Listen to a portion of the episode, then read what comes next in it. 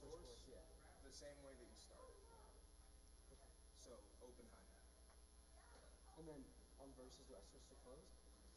I'm just trying to run back. Versus yes, it's closed.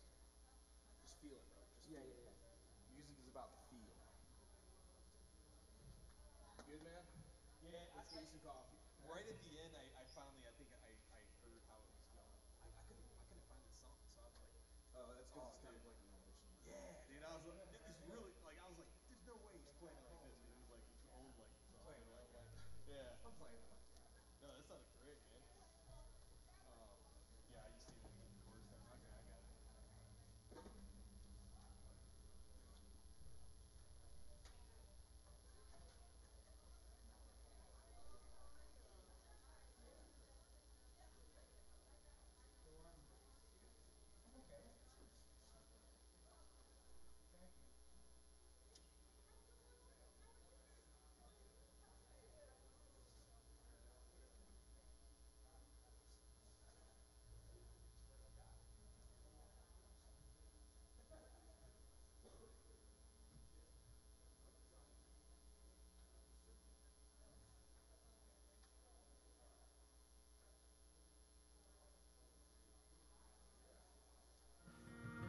Come and stand before your Maker, full of wonder, full of fear.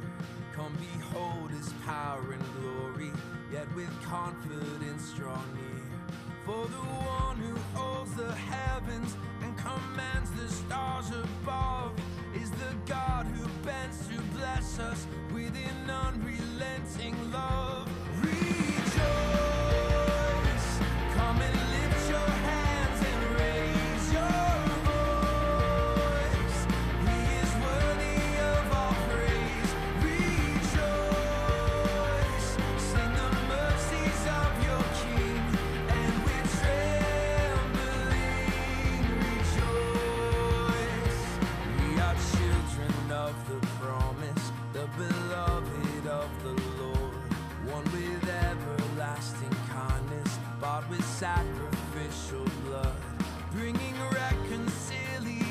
Reconciliation to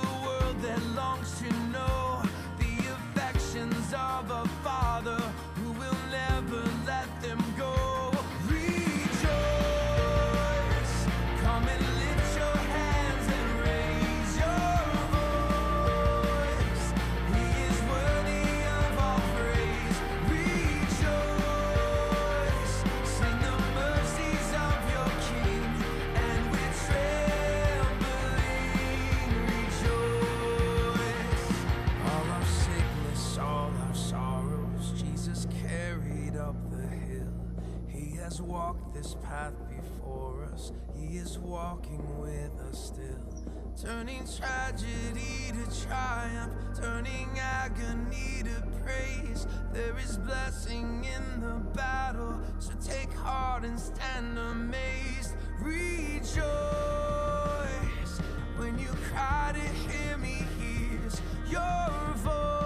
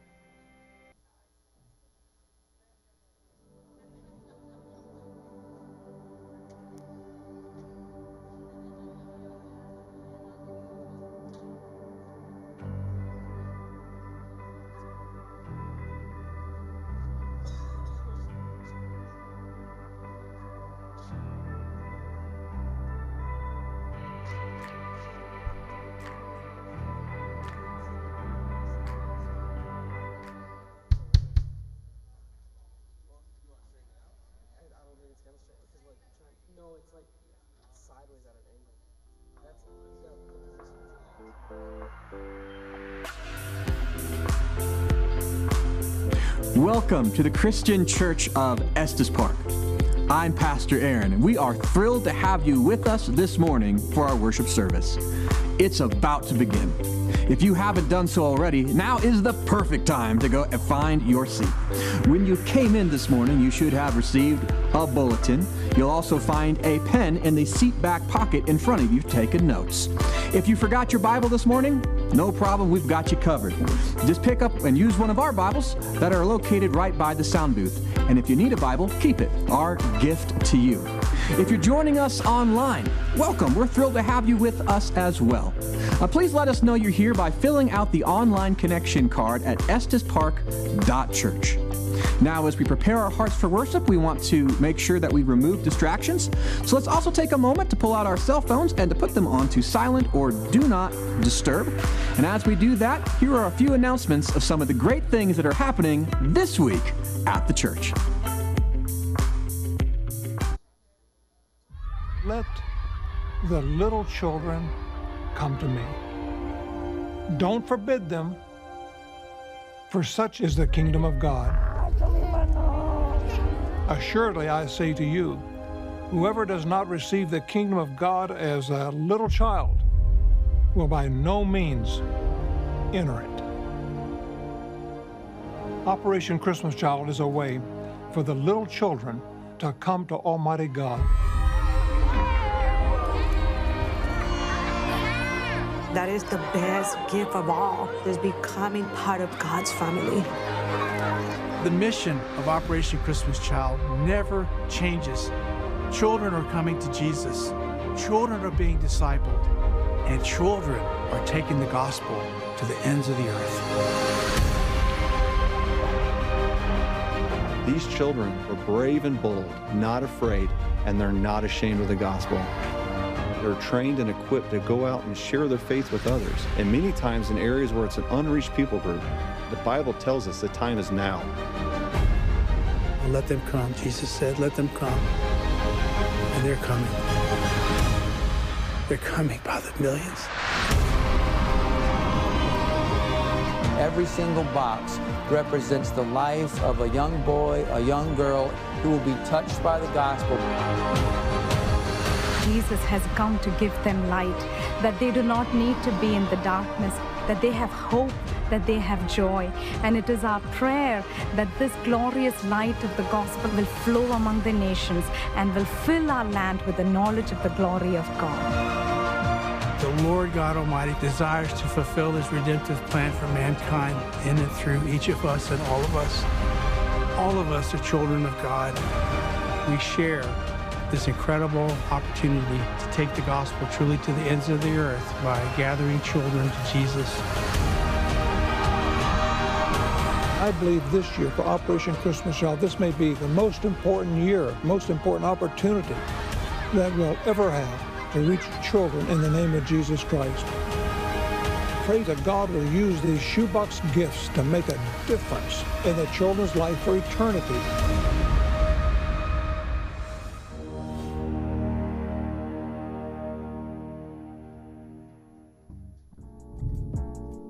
Operation Christmas Child is in full swing here at CCEP. We'll only be collecting boxes for less fortunate children around the world for one more month, so pack a shoebox and bring it right here to the church before November 13th.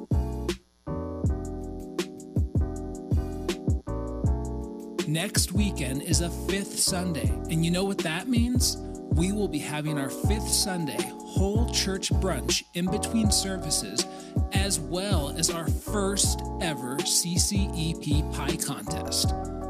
If you want to sign up for our pie contest and reserve a spot on the table, just write pie on the back of your connection card. One of our favorite parts about Fifth Sunday Brunch is not the foods or desserts, but rather the fellowship we have as one church as we meet and mingle over fantastic food and drink. So, next Sunday, October 30th, break out your best pie recipe and have your finished masterpiece here by 9:30 as we share in our favorite Sunday.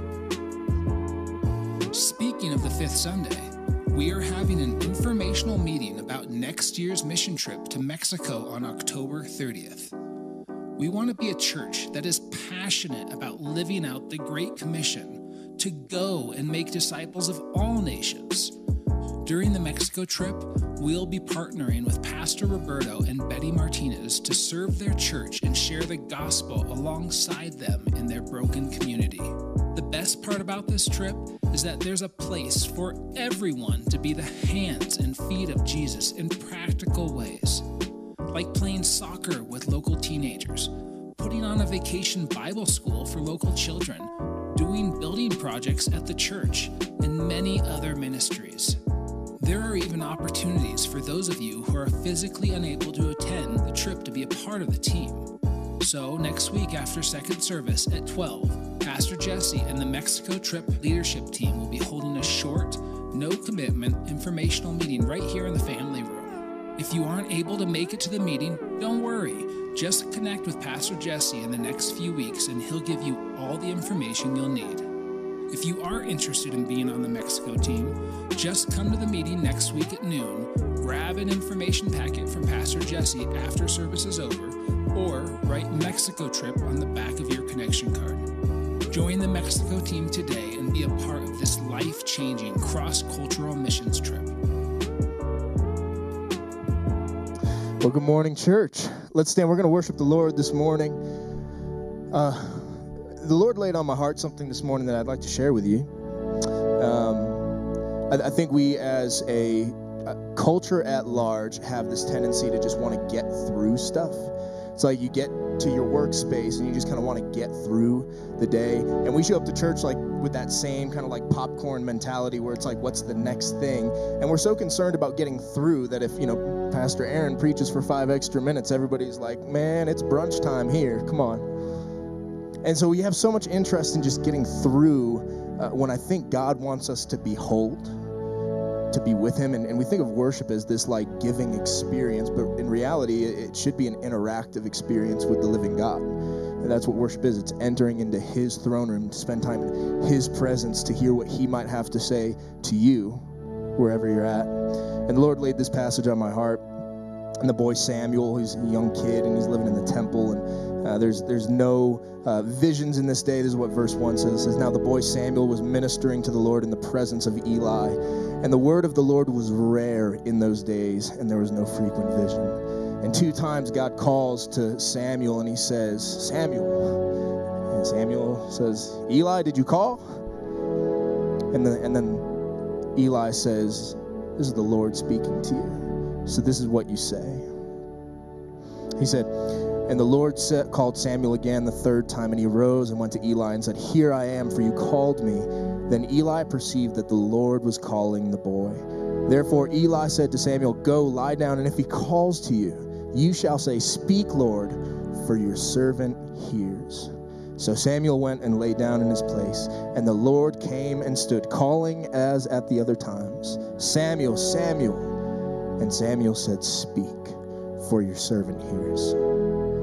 And so, this is what I'd like to do today before we enter into our time of worship and interacting with the Lord. Uh, is that we would just take a moment, that we would behold that the King is in the room with us, and that we would say that simple prayer that, that Samuel did. Speak, Lord, for your servant here. So let, us just bow in prayer right now. Let's close our eyes, no distractions, and let's just spend some time with the Lord before we, we give him songs of praise. And let's just let our hearts say that simple phrase Speak, Lord, for your servant hears.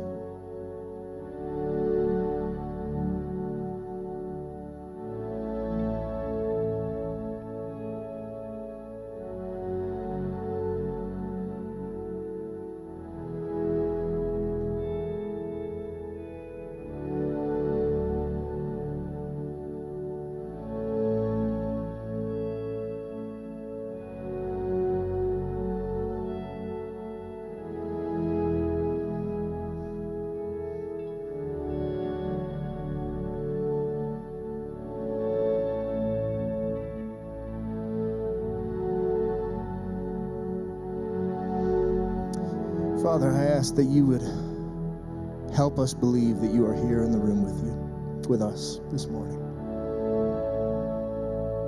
That it that it's the praises of your people that you inhabit, that you live amongst. So, Lord, I pray that you'd give us a spirit that doesn't just desire to get through or get out or get on to the next thing, but Lord, that you'd give us a desire to behold your glory, to see you for the holy, holy, holy God that you are. Lord, that we would say, Speak, Lord, for your servant hears. That we would receive whatever it is that you might have for us this morning, that you would speak into the fabric of our souls this morning.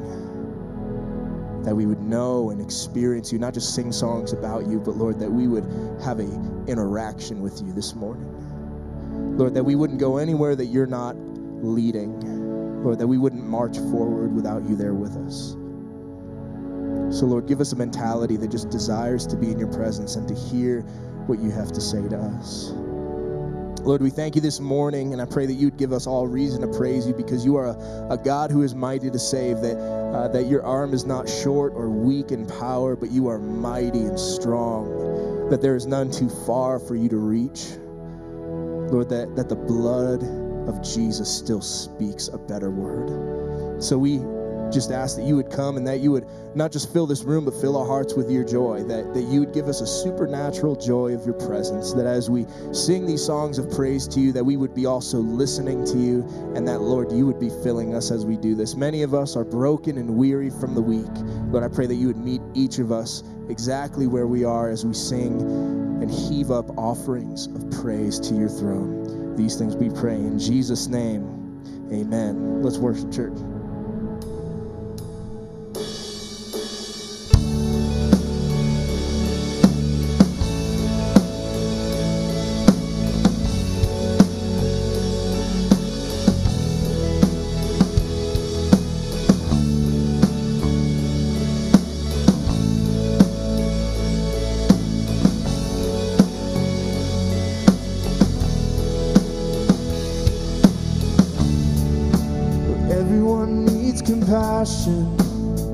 Love that's never failing.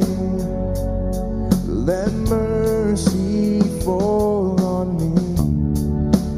Everyone needs forgiveness, the kindness of a Savior, the hope of a nation.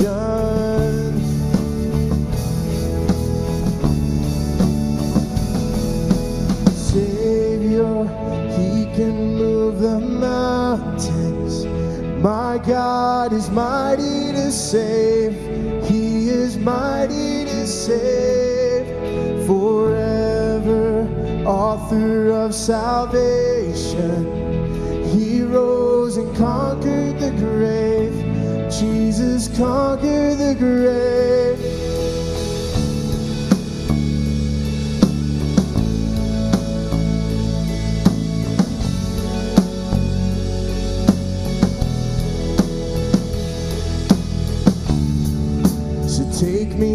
As you find me, all my fears and failures, and fill my life again. I give my life to follow everything I believe in. Oh, now I surrender.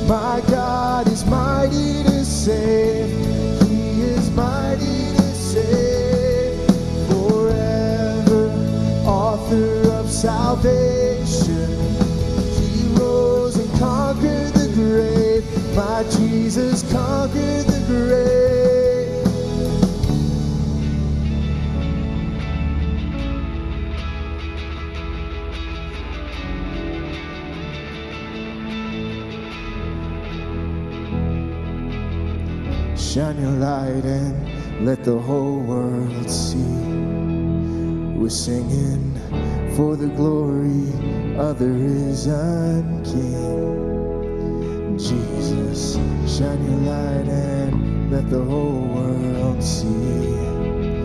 We're singing for the glory of the risen King. We sing, Jesus, shine your light and let the whole world world see. We're singing for the glory of the risen King. Jesus, shine your light and let the whole world see. We're singing for the glory of the risen King. Oh, Savior, He can move the mountains. Our God, our God is mighty to save. He is mighty to save forever. Author of salvation, He rose and conquered the grave. Jesus conquered can move the mountains. Our God is mighty to save. He is mighty to save forever. Author of salvation, He rose and conquered the grave. Jesus conquered the grave. He rose and conquered the grave. Jesus conquered the grave.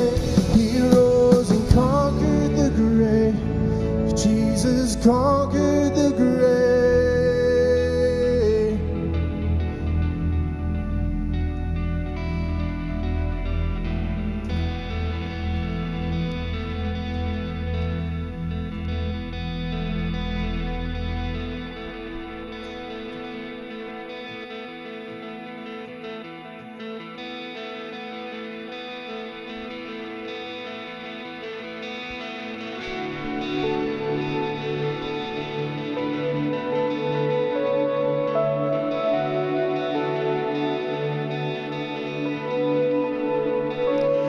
sing praises to your name. Praises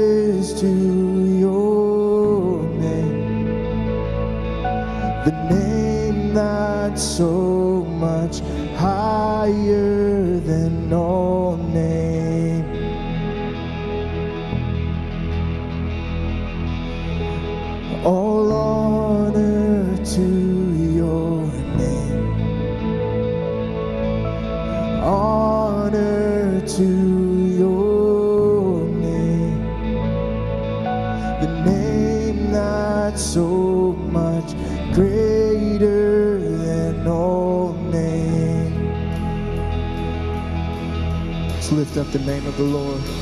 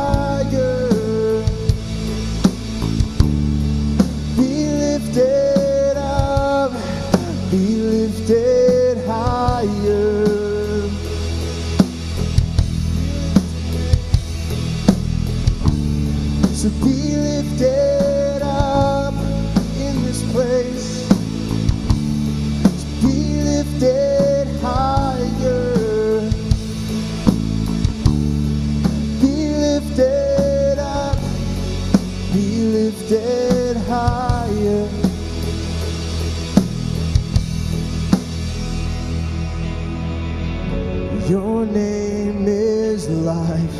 Your name is hope inside me.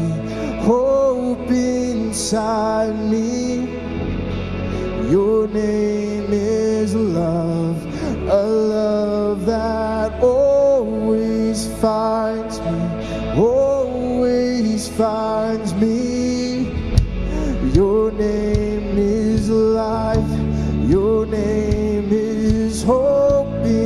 Inside me, hope inside me. Your name is love, a love that always finds me, always finds me.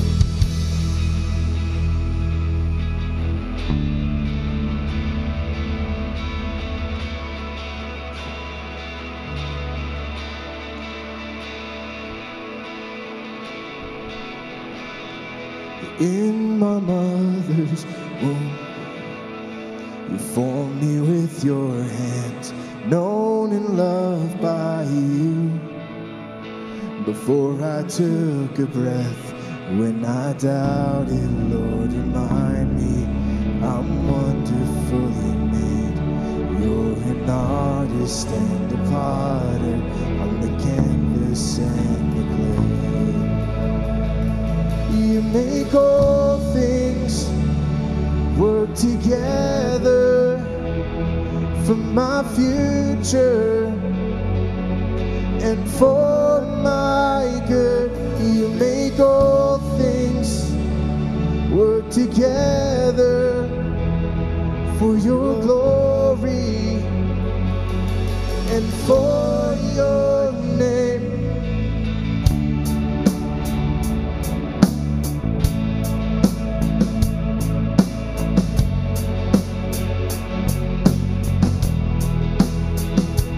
There's a healing light just beyond I've walked through fire, I see clearly now. I know nothing has been wasted, no failure or mistake. You're an artist a potter, I'm the canvas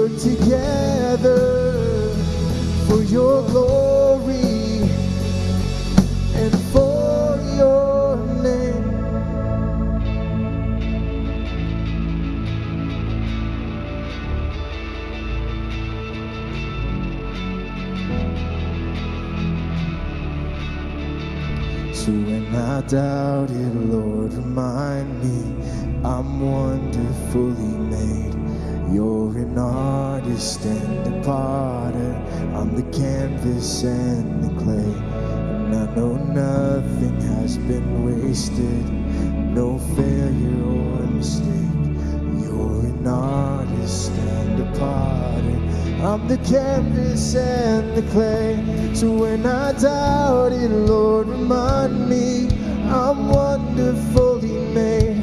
You're an artist and a potter. I'm the canvas and the clay. And I know nothing has been wasted, no failure or mistake.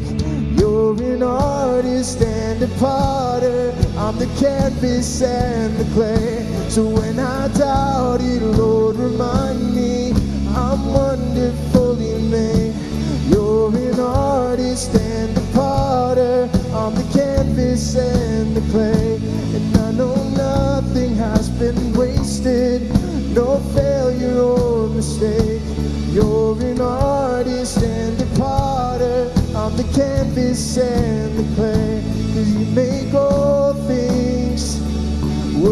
together my future and for my good. You make all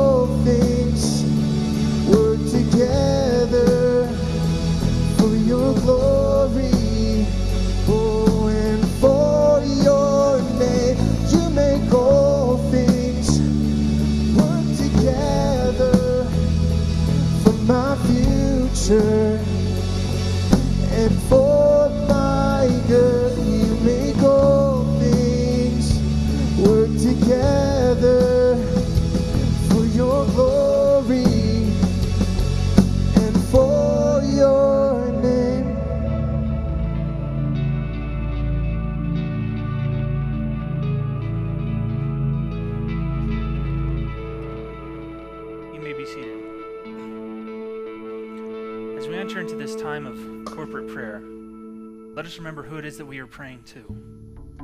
That He is the potter, the artist who has sculpted each and every one of us individually with such a great love, such a great care that we can't even comprehend it.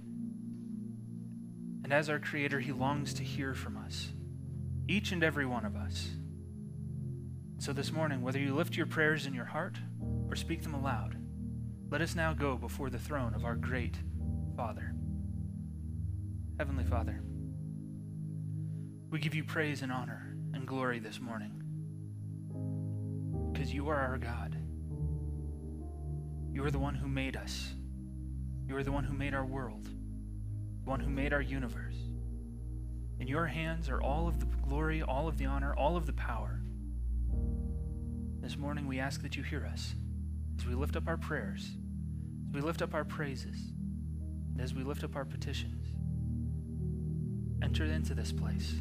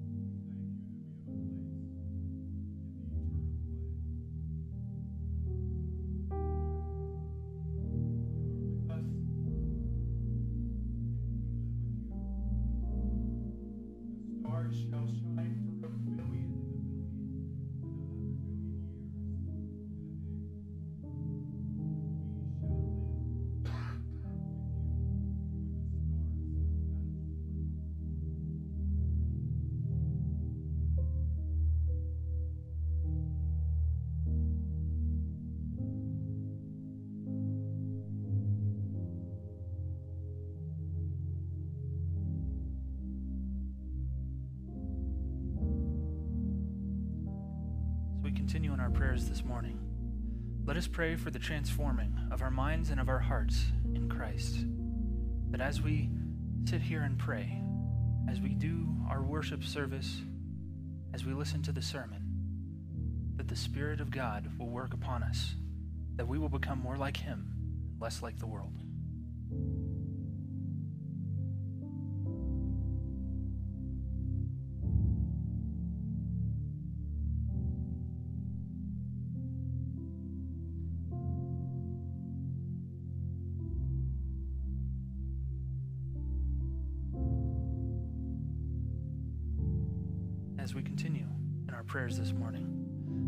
For the families and the marriages in the church. Let us pray that they will be founded upon Christ alone, that they will have strength in Christ alone, but also that they, through Christ, will overcome all struggles, all obstacles, and demonstrate what it means to be part of the family of God.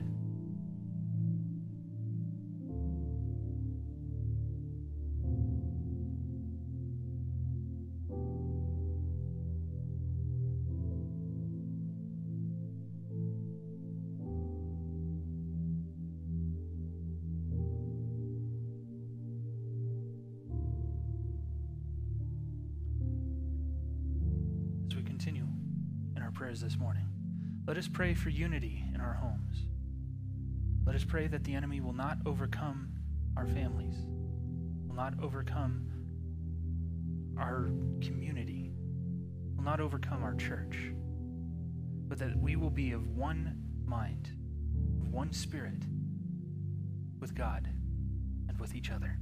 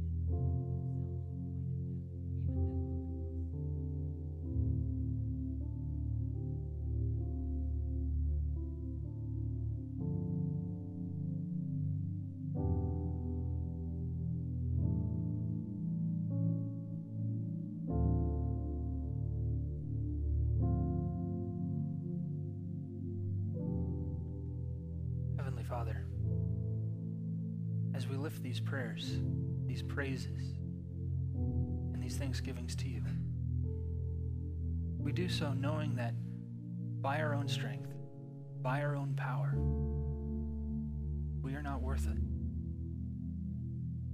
We, we aren't worthy of being in your throne room. We are always astounded by the grace and the mercy that you show us by not only allowing us to come before your throne, but encouraging us to do so. We ask now, Lord, that you fill our minds and our hearts with your Spirit, so that as we pray these things, we don't do so with a selfish human desire, but in accordance with your will, with accordance to your Spirit, that your design be done and not our own. We pray all of this in Jesus' name. Amen. As we enter into this time of communion and the trays are passed around, uh, take one of the bread and one of the juice cups and hold on to it until the end of the meditation, and we'll take it all together as one family. In the book of Deuteronomy, we read this Hear, O Israel, the Lord our God, the Lord is one. Love the Lord your God with all your heart, and with all your soul, and with all your strength. These commandments that I give to you today are to be on your hearts. Impress them on your children.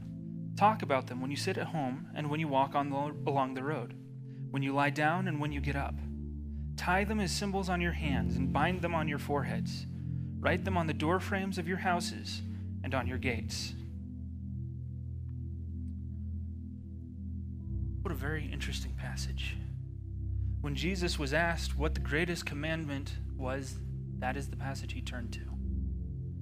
That says a lot, especially in light of the communion. The greatest fulfillment of the commandments of God were the sacrifice of Jesus on the cross and his resurrection.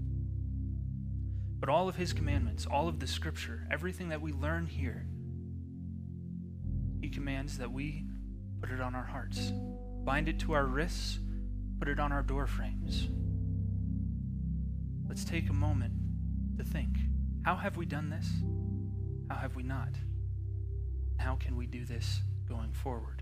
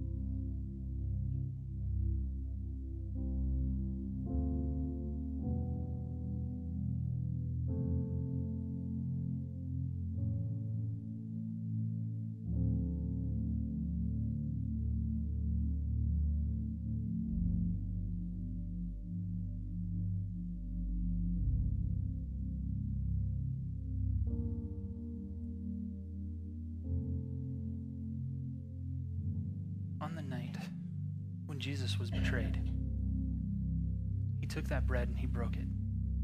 He gave it to his disciples and said, This is my body, which is broken for you. Do this in remembrance of me. And now, together, as one body in Christ, remembering that he fulfilled all of the law and prophets, let us take this bread together.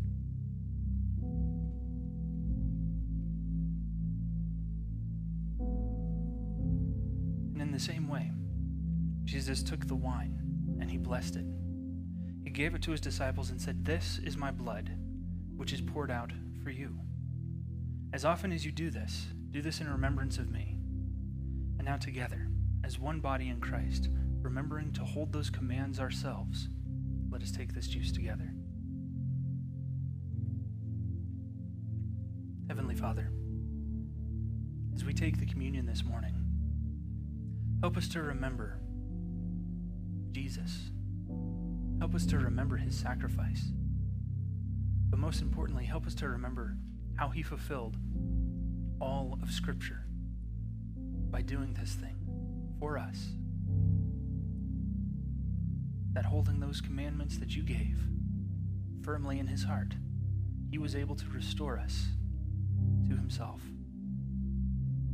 Help us to aim for that goal, to bind all of the Scripture into our minds and into our hearts, that we can further emulate Christ as he lived on this earth.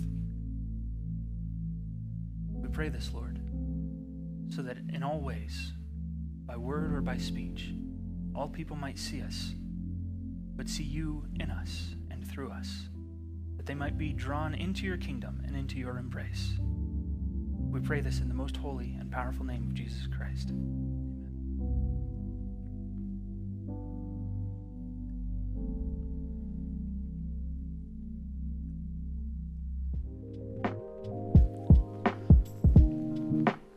Welcome to the Christian Church of Estes Park. We are so glad to have you with us this morning. If you are a guest, we have a special gift for you. It is a book called Unshakable. If you haven't already received your copy, please stop by the Welcome Center after the service. Today, we'll be in our series, Beautiful by Design Biblical Wholeness from Gender to Generation. In our current world, where there is so much tension surrounding topics like gender, marriage, identity, and family, God, who is the architect of it all, decisively reveals his beautiful design for it in his word. In this series, Pastor Aaron will begin to help us recognize that the author of life itself knows how it can best be lived and enjoyed, and that his blueprints for humanity found in Scripture truly do lead to personal wholeness and human flourishing. Before we get started, let's talk about the green connection card in your bulletin. Once you have your card, please fill out your name and current contact information. One of the primary reasons we ask you to fill out the connection card is because we believe that God has a reason for having you here today. By filling out the card, you're letting God know that you're ready to take some next steps as the service progresses and it allows us to pray for you and support you as you take those next steps. Pastor Aaron will share more about those next steps at the end of today's service. So hold on to your connection card and drop it in the offering basket at the end of the service. Inside your bulletin, you'll also find an offering envelope. If you came prepared to give today, please place it in the offering basket along with your connection card. You can also give online at our website, estespark.church forward slash give. Now that we've gone over the connection card, let's turn our attention to the word of the Lord and get into the message. Well, good morning. Yeah, welcome to the Christian Church of Estes Park. We're disciples of Jesus to build generational, transformational disciples of Jesus. Of course, I'm Pastor Aaron, and I'm glad you're with us today. We're in our uh, last portion of our series, Beautiful by Design. I don't know if you noticed this morning, but I sure did, that we had some technical difficulties over on this side. Would it help if I just gave you a minute to work on that? Just okay. Well, here's a good object lesson for us. Did worship still happen? Absolutely. Worship still happened, you know, everything. But was it a distraction? It was a distraction. It could have been better. You know, the body uh, uh, Christ is, is uh, an amazing thing where God says that we all have this opportunity to come together. We're supposed to work uh, together. And as everybody does our own special part, the whole body is healthy and growing and filled with love, right? And just imagine like this TV is so often like uh, many believers think, well, I'm redundant. There's someone else. The worship will still go on if I don't show up, if I don't help out, if I'm not there. And it does, but not as well. And so, for all of you who are out there serving and helping and, and, and doing great things in the body of Christ, which I'm so grateful, we got a very active body uh, that does all kinds of amazing things. You are not redundant. Uh, you, you matter, right? You bring glory to God. And when you show up and you do your job and you, and you be able to do your portion, it may seem small to you, but it's not. It's noticed by the world, it's noticed by God, and it helps us promote and, and God's goodness and to bring the worship into this world. So you do matter. Use this TV as just a reminder that nothing is small in the kingdom of God. Something else I noticed on this TV too. You know why it didn't work? It showed us. It says it didn't have the right signal. It showed up, but it wasn't connected to the right source. And so often, too, we show up and we're not connected to the right source, and we can do all kinds of good works, but it's never going to bring glory to God unless we're connected to Him, right? Unless we're really demonstrating and broadcasting His goodness in our lives and through our lives. So, what a lesson from a little black TV. Now, we have another one here that's doing its best, so we're just going to, right? It's better just to show up even if you're not perfect. Glad we have it. You know, uh, we're at this last week, we're talking about beautiful by design and the good news of how God created us. This world has got such uh, a level of confusion in it as to uh, what God designed for family and individuals. Um, really, the enemy, you can see, if you want to destroy society, then uh, you, you, need to, to destroy really the church uh, because with salt and light, we hold things together. If you want to destroy the church, we'll destroy the family because the church is a family. Right? And if we don't understand how family works and, and the next generations are going to have a hard time, if you want to destroy a family, then destroy the individual right? And make them question even who they are and that they're not even a person made in God's image, that they're not uh, someone that's designed by God for purpose. If you want to destroy that, well, then this just make them wonder even very basic things about them. Am I a man? Am I a woman? What does that even mean? And aren't you glad to know that God called us uh, to live a different way? That His design is, is beautiful, it's simple, it's not complicated, but it's wonderful. And we started a couple weeks ago when we found out as Christians, we don't draw our identity the way that the rest of this world does. We're not identified by external things, by like my race or my socioeconomics or even by who I vote for. That those things don't define me. That I'm defined by God. That's, that's the most important thing about me is I am who God says I am. And that's why in Christ, the very first thing every Christian does is they die to themselves and they're born again, right? Into a new family, into a new identity, into a new purpose. Right? Everything that we are as Christians, uh, we find our identity first comes from Him. And it's not who the world says I am, because the world may look at me and say, well, you look like the same Aaron that before he came to Christ, but I'm very, very different. I may have the same name, but I am very, very different. And I'm not uh, just I'm not defined by, by all those externals that they try to say and try to put me into these boxes, but I'm also not who I say I am. Because sometimes I have a wrong understanding of who I am and I get confused.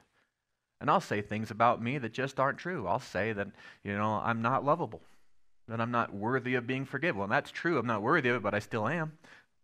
I'll say things like sometimes I'll get arrogant and I'll say I'm better than somebody else. That's not true. I'm so glad that I don't define me that God has defined me. And we have to start there. And as, as we are defined by God, then we get into the rest of these things that builds us up. That, that we have this identity in Christ, which is a beautiful identity that God has given us, amazing one. And as that, then we, we look at those terms that really the rest of the world has got a lot of confusion over. And that's why this whole series is really for the believer, right? Because we find our identity in who God says we are. Part of that has to do with our gender. That gender is from God. It's not from culture. It's not from our feelings. It's not from our, our deep convictions on the inside. Gender comes from God. He's the one who made us. And there are two genders, male and female. God created us that way to reflect Him. And that's a beautiful thing. And that men reflect God in, in, in, their masculinity and women reflect God in their femininity. And what a wonderful thing that is. and that God has given us our gender as a way of that He's crafting us to do the good works which He's prepared in advance for us to do.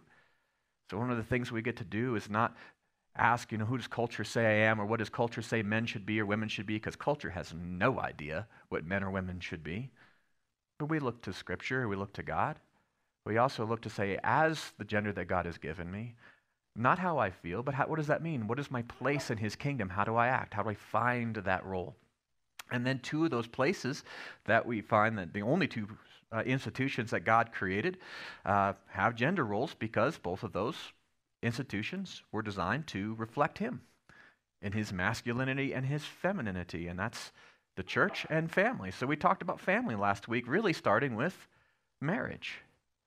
In marriage, we have it there that, that you have a man and a woman united by God for life. That's what marriage is. What a wonderful thing, and how God unites them. And he brings these two into one, masculine and feminine, and that men in the marriage fill the role of husband, and women fill the role of wife. And then the responsibility that men have as husbands is to love their wives.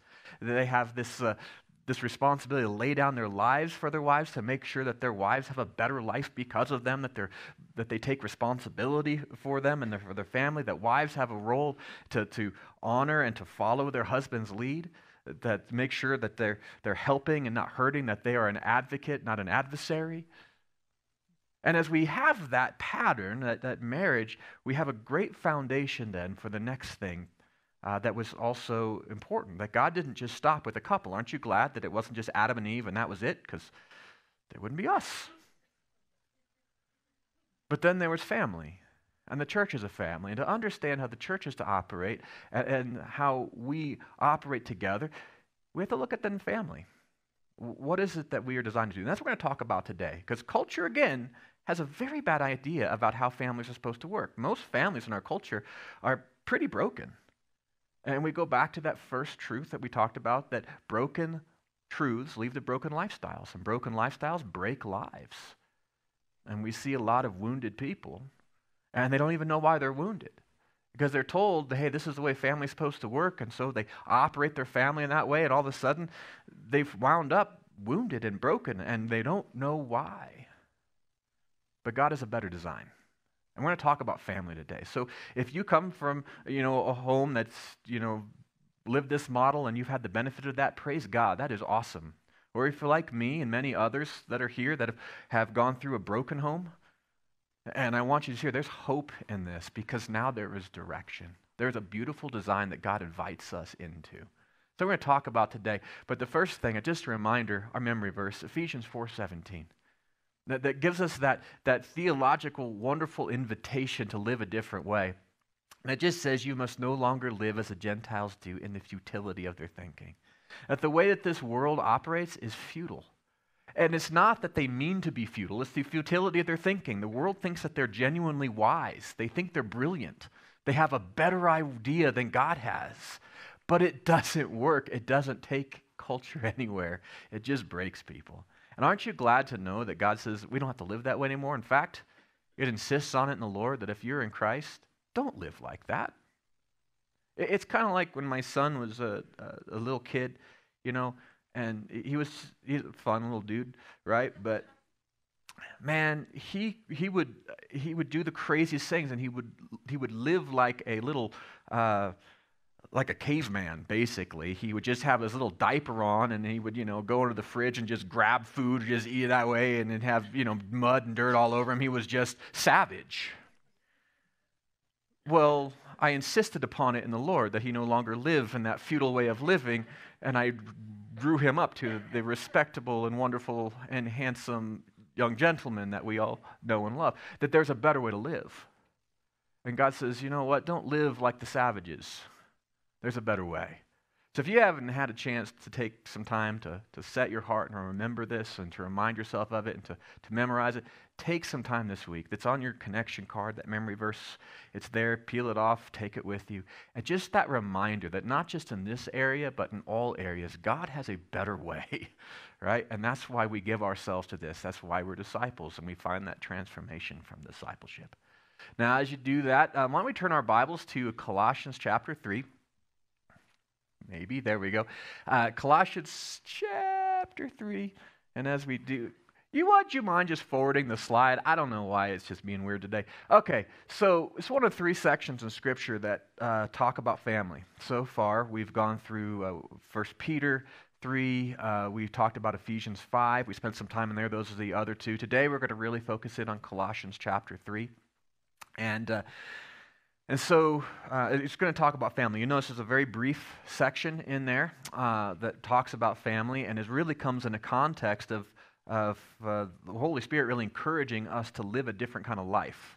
You know, first Paul writing through the inspiration of the Holy Spirit to the church at Colossae, but that, that we have this different way of living that is very, very different than the world, which is kind of what we've been talking about. And he comes down to this portion where he says that uh, we're supposed to do all these things without, uh, uh, for the glory of God, however we're supposed to live, do all these things to, to glorify God.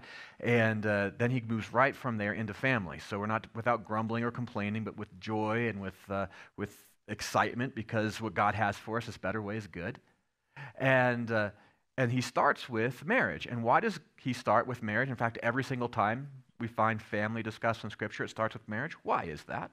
Well, that's because marriage is, uh, is the foundation, the best foundation for a family. That, it's how God designed it. So the, it's that families are best built upon a solid marriage. Doesn't mean you can't have a family with a solid marriage, but it's the best foundation, right? I mean, you can build your house on all kinds of foundations, but you know, bedrock's going to be your best bet, right?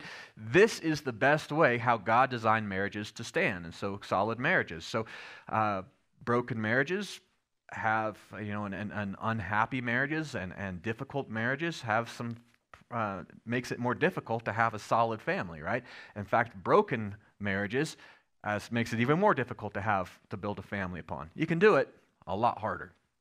All right, so Scripture gives us this ideal and t- teaches us a better way. And so uh, he talks about with the husband and the wife, verses 18 and 19. As it goes in there, it says, Wives, submit yourselves oh, to your own husbands. Come back. Submit yourselves to your husbands as is fitting in the Lord, and husbands, love your wives and do not be harsh with them. So, Ephesians 5 in a nutshell, right there. Real simple, right? So, the primary purpose we find in marriage in this is to reflect God's image, right? You have masculine and feminine you know, those two portions of God's image and the image of God, He created them male and female. We have them reunited. You have this, this complementary cooperation where they're different, but they work together. They fit together. They, they're not to work against each other.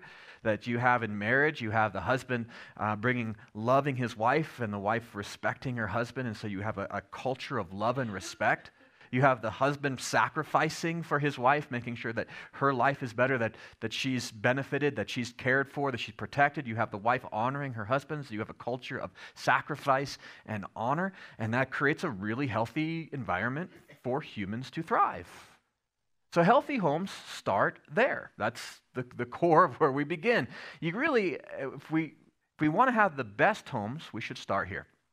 All right? Now, there is a fallacy that we have in we've heard this that the people say, well, we're just going to stay together for the kids. And we're going to continue to have a miserable marriage, and we're not going to work on the marriage, but we're going to stay together for the kids because it's better, at least for us to be together in this miserable marriage than it is for us to be broken. Let's just start with that is crazy talk, right? Uh, realize that you are living the legacy you're going to leave right now. And so we shouldn't be okay with having bad things. It's not like in Scripture it says anywhere, we'll just have a miserable marriage and just hang on long enough for the kids to graduate. I don't read that anywhere, praise God. That'd be miserable, right? That we, we want to realize that the best gift you can give to your kids and your grandkids is a good marriage. If it's possible, invest in that. Just because you got someone to say, I do, doesn't mean, well, then you throw up your hands and say, well, I got that done. Let's move on to something else. Invest in your marriage. Look, go back to those previous passages of your husband. Uh, how do you live this out? How do you love and, and honor and, and to, to take care of and, and, and, and sacrifice for your wife? And if you're a wife, go back to those things. Say, how am I, how do I honor and respect my husband? How to become a helper, an advocate, not an adversary? Work on those things. It matters for your kids and also for your grandkids, by the way. When you say, well, Aaron, what about difficult marriages? Because there are difficult marriages, right? And truthfully, every marriage has ups and downs, right? That, you know, there's easy times and difficult times in everyone's marriage. So if anybody ever tells you that they've, you know, Mar- our marriage has always been good. We've never fought. I'm like, well, then you never talked, right? That's just not true. Like, every marriage is going to have hardship and every marriage is going to have some good times. But some marriages are more difficult than others because some people are more difficult than others, if we're honest, right? Right? And so there are things, sometimes there's circumstances that makes life hard. There's like illness. That makes sometimes a marriage more difficult. Uh, you have things like maybe people being unequally yoked. You're with a you're a Christian and your, and your spouse isn't, or you're a Christian that's really following passionately after God and you're with a Christian who's kind of lukewarm, doesn't really care. That's going to create some tension. It makes it more difficult, right? You may be married, you have a one spouse is very willing to make the marriage better and the other one doesn't care at all and is just lazy and it's not going to make it better. That's a difficult marriage, right? And so uh, there's help in Scripture for that. Uh, but there's also that crosses the line from a difficult marriage to an abusive marriage. And abusive marriages are, are an entirely different thing, right? Uh, so if, if you're in an abusive relationship, I want you to hear this. God, nowhere in Scripture, advocates for abuse. Marriage is not a cage match in which you, now you're stuck inside and the last person standing just stands. It's not what it's about, right?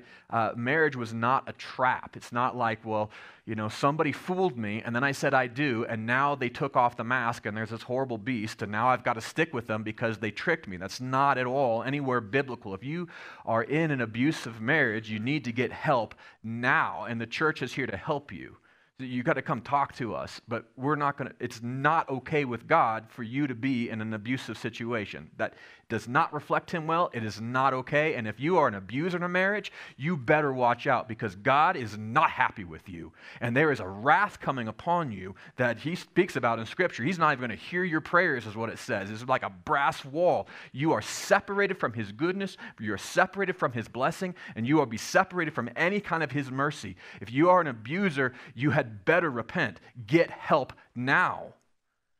And I'm not kidding about this. And guess what? The church is here to help you too.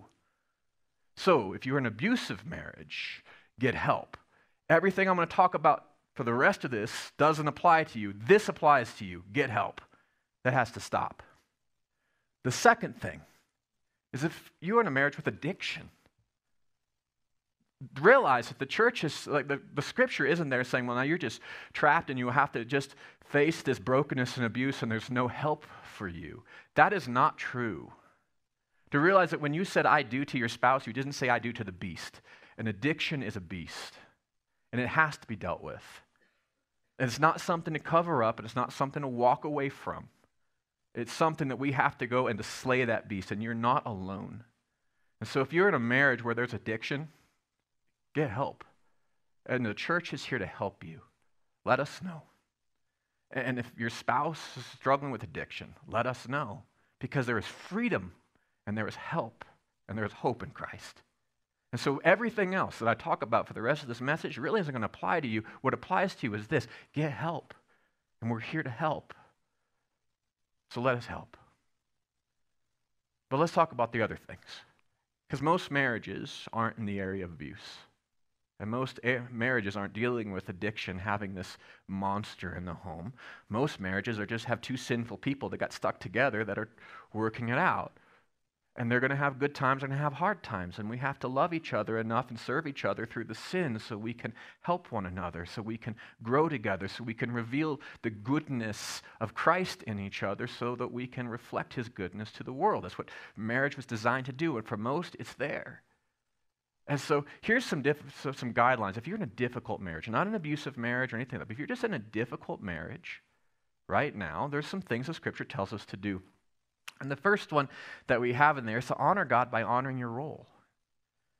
All right, your spouse may not be fully honoring their role yet. Maybe they're not even willing to do that yet. But you know what? God holds you accountable for what He's asked you to do. So if you're a husband and you have a wife that's not really respecting you, still love her, pray for her, provide for her, care for her. In this way, you're demonstrating the sufferings of Christ. Does the church ever be selfish? Does the church ever disrespect Christ? Yeah. but he doesn't abandon us. Fulfill your role. If you're a wife and you're with a husband that's not really fulfilling his role, he's not as, as loving to you, he's being more selfish, he's, you know what? Still respect him, right? Be an advocate. Try to help him be better, right? That's, that's do your part. That's the most, first and most important thing. So you honor God. And why do we do that? Ephesians 5. It says, submit to one another out of your reverence for Christ. Your spouse doesn't have that same reverence for Christ. Well, pray for them, help them, but you have to reverence Christ. Fulfill your role as a way of honoring God. As we do that, then you have to find your needs in Christ, right? And also in the church, right?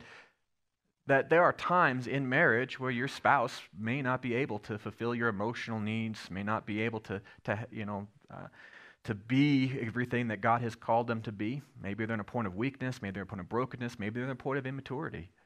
But here's the thing is that your spouse was never designed by God to be enough. Right? We need to find our wholeness and our wholeness in Christ. And maybe this is an opportunity for you to, to really do that, to not put another person on the, the throne of your heart, but to put Christ there. And so, if you feel lonely, well, start talking to God. You have the Holy Spirit, but also you have a church. You have brothers and sisters of faith who love you and care for you. Who, who, if you're not getting the affection you need at home, realize that God has a lot of affection for you. Start asking Him for that. And you know what you're going to find also amongst the church is you're going to find a lot of affection and kindness. It, that we need to find our wholeness in Christ, fill those needs there first. And I think that gives you a better place because then you're not going to your wife the, or your husband in a codependent kind of way where you need something from them like you're a little addict, right? But you can receive their love and their respect and all the things that they bring as a gift, as an offering, but you are not in this, this needy place. So go to Christ. It's an opportunity to grow in that. The, the third thing you can do, and this is really fun, is to change the equation by being changed. You realize that a relationship is just like two people. There's that bond there, right? And if one person changes, it changes the relationship just by itself. So you grow closer to Christ. You allow God to change you, become, uh, you know, more Christ-like in how you live. Go to him and receive his grace and his mercy. Receive his forgiveness so you can become a more graceful and forgiving person. Receive his love so you can become more of a loving person, right? Fill yourself with his word more so you could put on the full armor of God and be ready to be able to, to not just get swept away by the next, you know, argument or something like this. You grow. Grow yourself up in Christ. That's called discipleship. And as you develop, as you become a better and more mature, more Christ like person, you're bringing more Christ into your home. And guess what? Sometimes that maybe that's what your spouse needs. Someone needs to, to take the lead. I mean, Jesus even talked about this as far as like how to end wars. He's like, if someone slaps you, don't just hit them back. Right? Someone's got to be the first one to declare peace. Somebody. And in your home, somebody's going to be the first one to mature. Somebody's got to do it to get out of that death spiral of just selfishness and, and damage. So, change the equation. Devote yourself to Christ and to become more and more mature in Him. I guarantee it's going to make a change in your marriage. There's no way that it can't. Again, these aren't abusive marriages. I'm not talking about, you know, with addiction and things like this. Just in every home, Focus on these things. If you have a difficult marriage, work on this. And God will work in, in you and through you. Now, there's other things we've strayed from the ideal. We ask, what about single parents? Right? Because there's a lot of single parents. In fact, over half the kids in the U.S. right now are raised in single parent homes. And so that's not the ideal. They have a home, they have a family, but it's not built upon a marriage. So what are they supposed to do? Is God not care about them? Oh, by far, that is not true. God cares very much about single parents, right? Uh, think about how often in Scripture even God talks about widows and orphans. That's not God's ideal, but He cares a lot for them. So what about these things? If you are a single parent, here's some things that you can do to help build your home, right? Because it's going to be a little more difficult, but one of the first thing you could do is practice purity right? It says in, in Hebrews that the, the marriage bed should be respected by all, right? That's an important thing that you can set an example for your children, and you are setting an example for your children and help them. Like you don't have the benefit, and you recognize how more, much more difficult it is to build your home off the foundation of a solid marriage. So don't pass that on. Uh, validate the importance and the, and the dignity and, and the holiness of marriage and how you live. Practice it in your own life. Something else you can do is honor your ex. This does not mean to say lies about them. There is probably a reason you're not with them. But you can be honest without being hostile. To realize that your children don't need to be put between a war between their parents. Right? So you could speak truthfully, but you don't have to, but you can be respectful.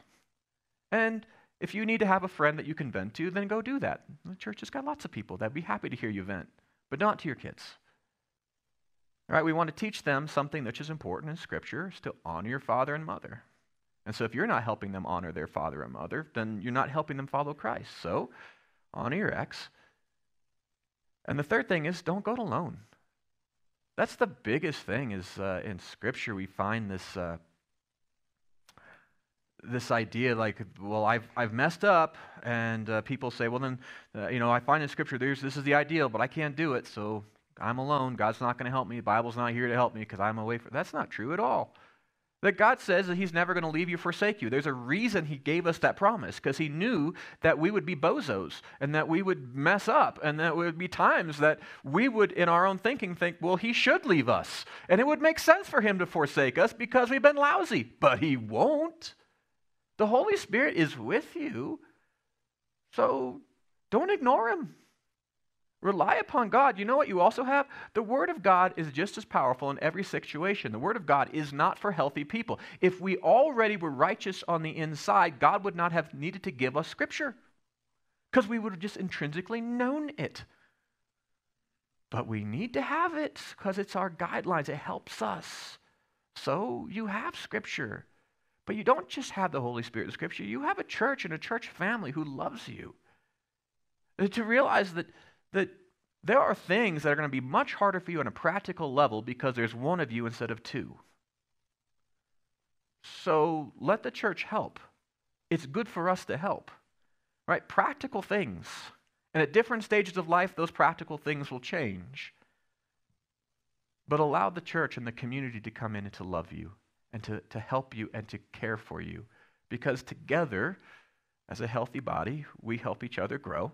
And as everyone does their own special work, the whole body's healthy, growing, filled with love. So realize that as a single parent, don't pull away.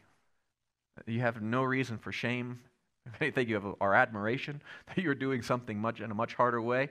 But God doesn't want you to just to live with that and us all to watch you and say, "Ha ha! See, your life is so much harder." No, God is a redemptive God, and the church is a redemptive family.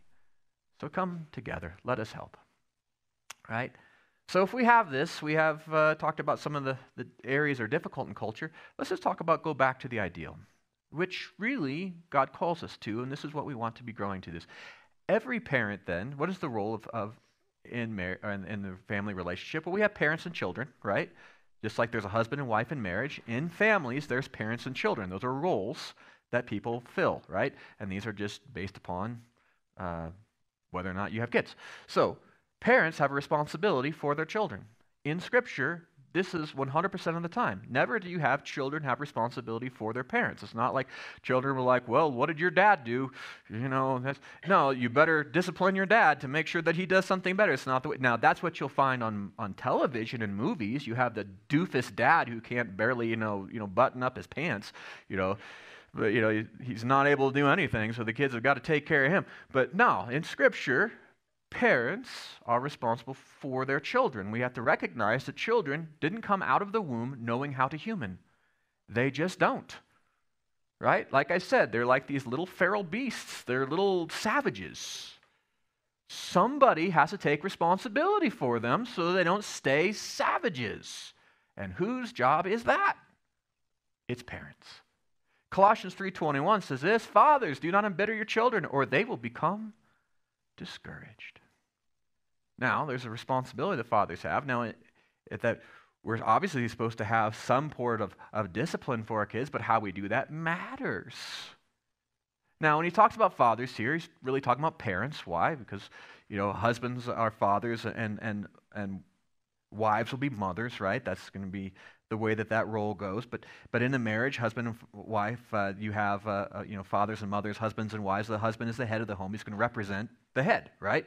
So in the same way, we find like when we pray, we pray, Our Father who is in heaven. Does that mean that God doesn't have any feminine characteristics? No, because in Genesis it says, in the image of God he created the male and female, right? So he's talking about fathers. Fathers can take responsibility, and so, so dads realize this that you can't just pass off the disciplining of your children to your wife, that you are responsible. Like you have to make sure that things are taking place. But wives, it doesn't mean as a mom you don't ever have to discipline your kid, right? How we discipline matters is that we're not to embitter our children or to become discouraged. Now, embitter or discourage or exasperate, it means to, to frustrate with futile processes, right? That we're constantly making our kids frustrated, like they can never get it right, they can never grow. We're not supposed to do that because if we do, they're going to be discouraged. We don't want to hamstring our kids by how we parent them. The bad parenting always results in discouragement, and that leads to two different paths.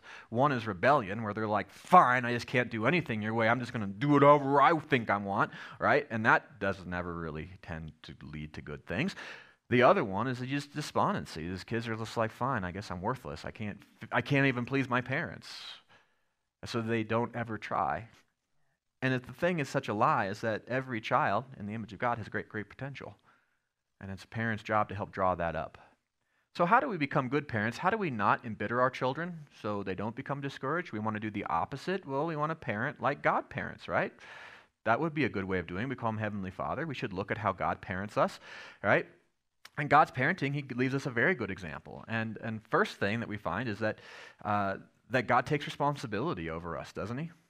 I mean, that's the whole reason he gave us scripture. He gives us the Holy Spirit. He gave us the prophets. He gave us all the church, right? God makes sure that we have what we need. He takes responsibility for us. He provides for our needs. He cares for us. He protects us. He does good things.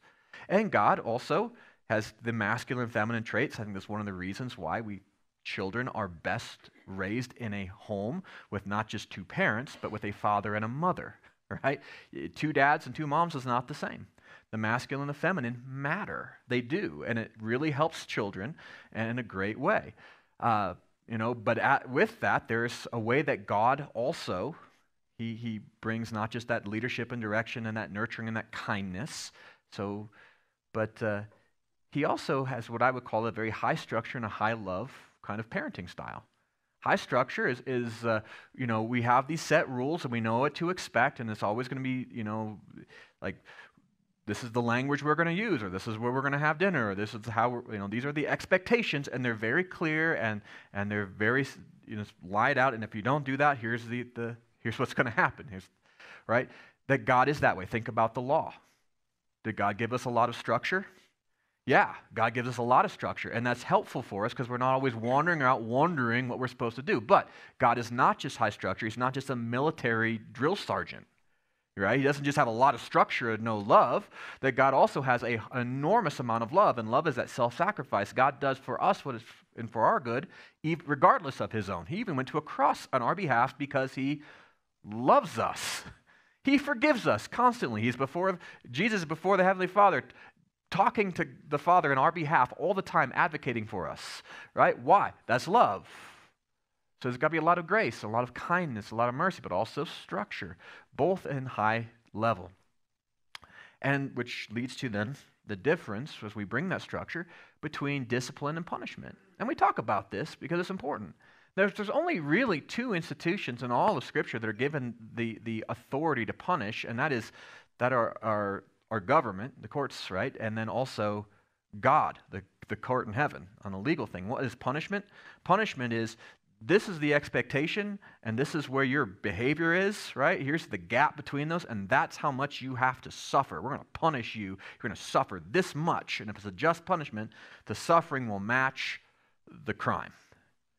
Parents are not authorized to punish, right? Instead, we're called to discipline.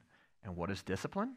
Well, discipline is here's the expectation and here's your behavior. And discipline is we're going to do everything we can to get you up to standard. That's what discipline is. That's why we are disciples of Jesus. That's why we help ourselves grow in Christ, right? Discipline leads to growth and to health. And a parent's job is to discipline their children to make them better, not beat them down. Do you see the difference? So, in high structure and high love, we discipline our children. We do what is necessary to raise their behavior up to the higher standard. That's what God does for us. That's how we discipline and raise our children. In that, clarity and of, of understanding is, is important. We have to be able to talk to our kids. These are the expectations, these are how we're going to live, but also consistency, because that's part of structure.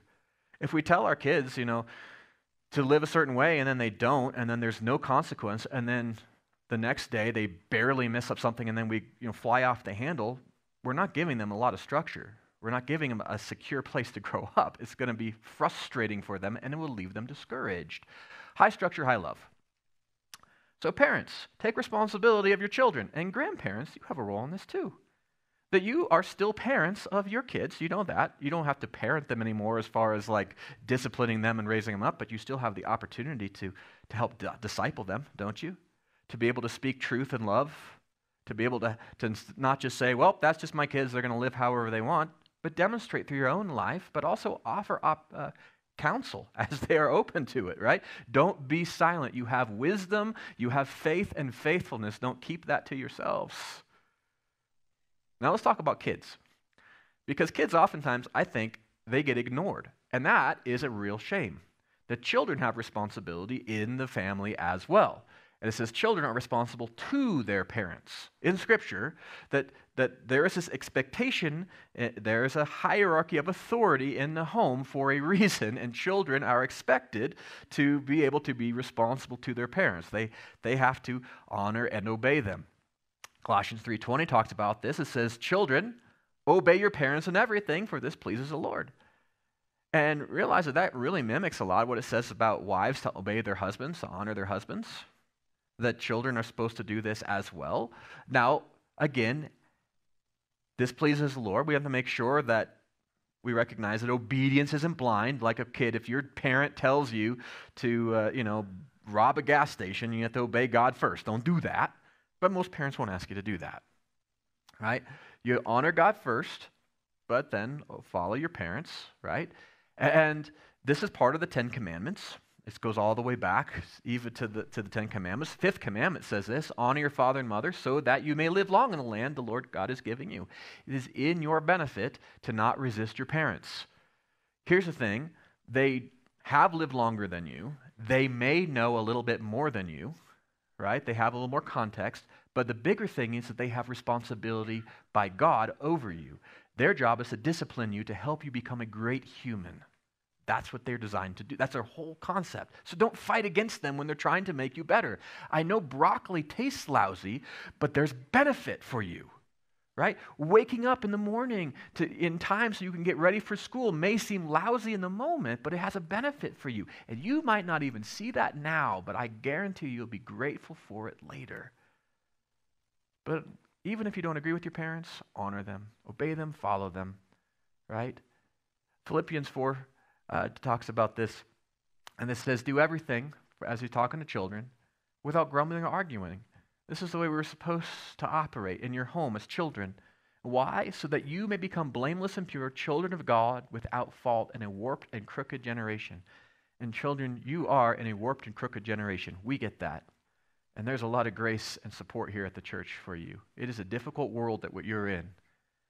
But we want you to be effective in this generation. Because it says, if we do everything without grumbling or complaining, this is a holy way of living. It's different than what the world's telling you to do, isn't it? the world's telling you just to be bold, be on your own, be sassy to your parents, you be your own person. But if you would just trust and you would follow God, and out of your honor and respect of God, you would honor your parents in this horrible generation, it says, You will shine among them like the stars in the sky. You see, children, you are not the future of the church, you are the church today you are. Uh, you're the light of Christ to your generation primarily. And how you live is seen by them. How you treat your parents is a testimony, It is a testimony, and not just to your peers, but to many others as well. And I want you to remember this that Jesus also obeyed his father and mother, and certainly he was smarter and more perfect than they were. And if Jesus could obey his earthly parents, we can obey ours. I mean, and in his obedience, he ended up saving the world. So here's marriage and family. It's a beautiful thing, and the church is a family. Right? The church was designed to operate in this way with, with a lot of their structure, absolutely. There's roles and responsibilities, but there is a context of love and respect and sacrifice and honor here. That as we all do our part, we fill our role, as we, stop arguing and fighting amongst each other, as we start living according to the design that God has, God's kingdom grows. Hope is found in every part the, that the church exists. We find our lives more full because just as much as broken truths break lives and break lives break people, holiness leads to wholeness. And God invites you to a whole life. And a lot of that has to do with even in our home, how do you live? So, husbands and wives, love each other, honor each other. Parents, take responsibility for your children. Children, be responsible to your parents. And as we do this, we will shine like stars in this crooked and depraved generation. So the goodness of God will show that we don't have to live according to the foolishness of the ways of these, the thinking of, the, of those that live today. That's a pretty good thing, isn't it? Isn't that good news? I think it's good news. How do you apply it? Well, on your connection card, because I love you and I'm a high structure, high love kind of guy, I have four things I'm going to invite you to do. First one is why don't you honor God's design for family? Right? Just just recognize it and say, you know what? Culture can define family however they want, but we don't live that way anymore. We are Christians. We are defined by God, and we're going to honor His way. The, the, the biblical marriage is going to be the foundation, right? Even if that's not, if you're in a situation and that's not your experience, that's fine. You can still honor it and to say, you know what, a, a good marriage is going to be that foundation. Speak it up, encourage that. Uh, that you have a marriage that's going to have generational responsibilities. You have parents taking responsibility for your kids. You have kids being responsible to your parents. You have grandparents providing wisdom and discipleship for your children and grandchildren. Honor God's design for family. Maybe that's your commitment. Maybe you didn't even realize the importance of showing up and being part of your family, but it is deeply important in Scripture. Second thing you can do if you are married, invest in a healthy marriage, right? That's something you can be doing is, is pour into your marriage. If, even if you've got a good marriage, don't coast on that, right? Every, even the best cars need to be fueled up with gas occasionally, right? Pour into your marriage. If you're a husband, have a renewing thing today. Love, how are you loving your wife? Think about that again. Talk with her. Find ways out. How, is she really benefited because she's married to you? If you're a wife, are you supporting and honoring your husband, right? Invest in your marriage. Learn how to love each other and care for each other better. You know, if, if you are single, take this opportunity to invest in marriage by preparing yourself. Here's a cool thing if you're going to be equally yoked with somebody, that the better of a person you are, the better of a person you get to marry, right? So don't be a bozo. Don't waste your time. Invest in your spirit and your, and your, and your personal character, right? Make sure that you're a better person so when you're equally yoked, you get a much higher quality spouse.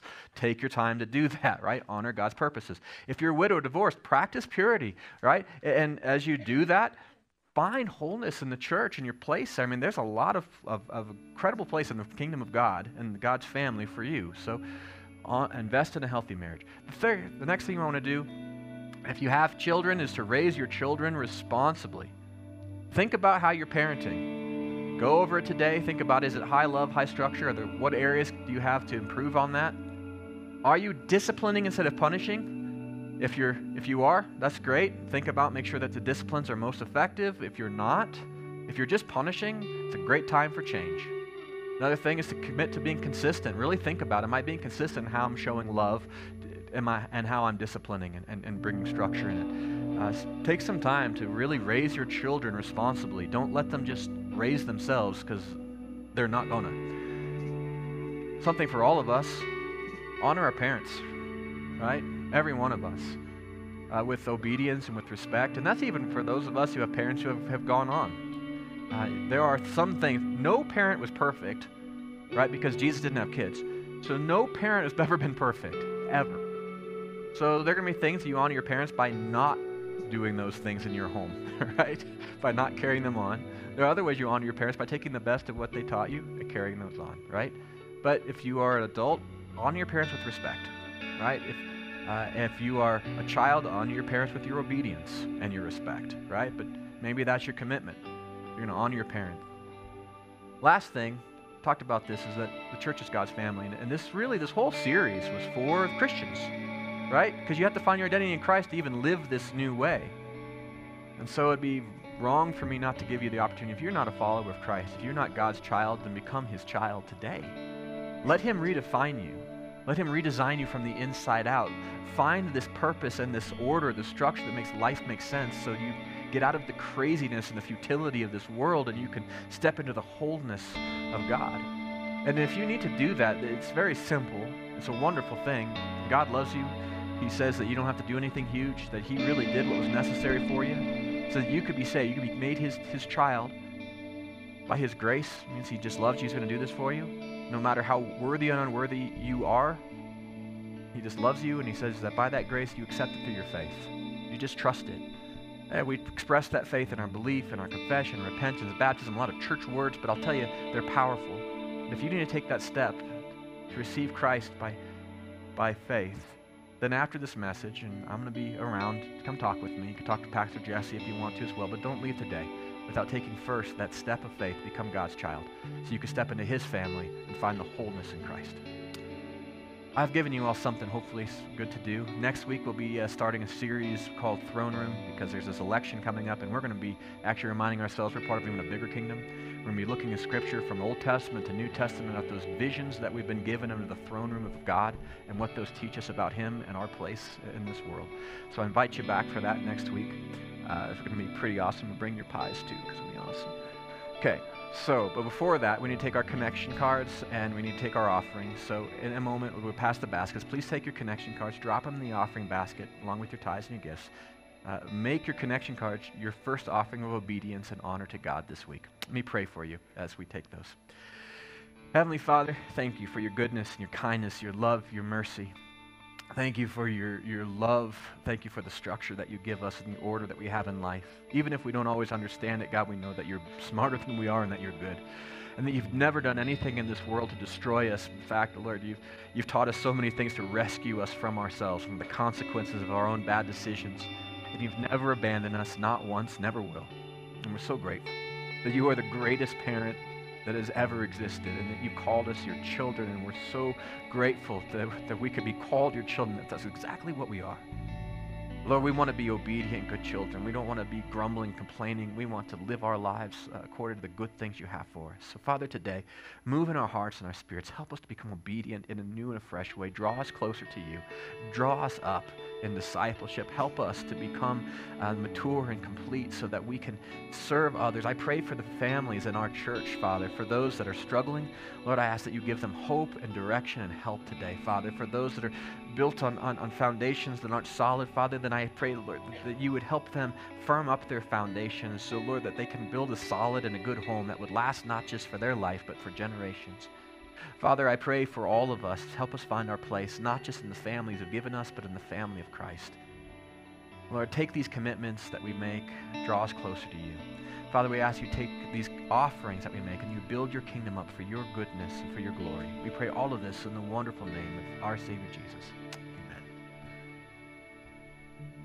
Amen. Amen. Well, as the ushers come around, would you stand with us as we sing a song of response?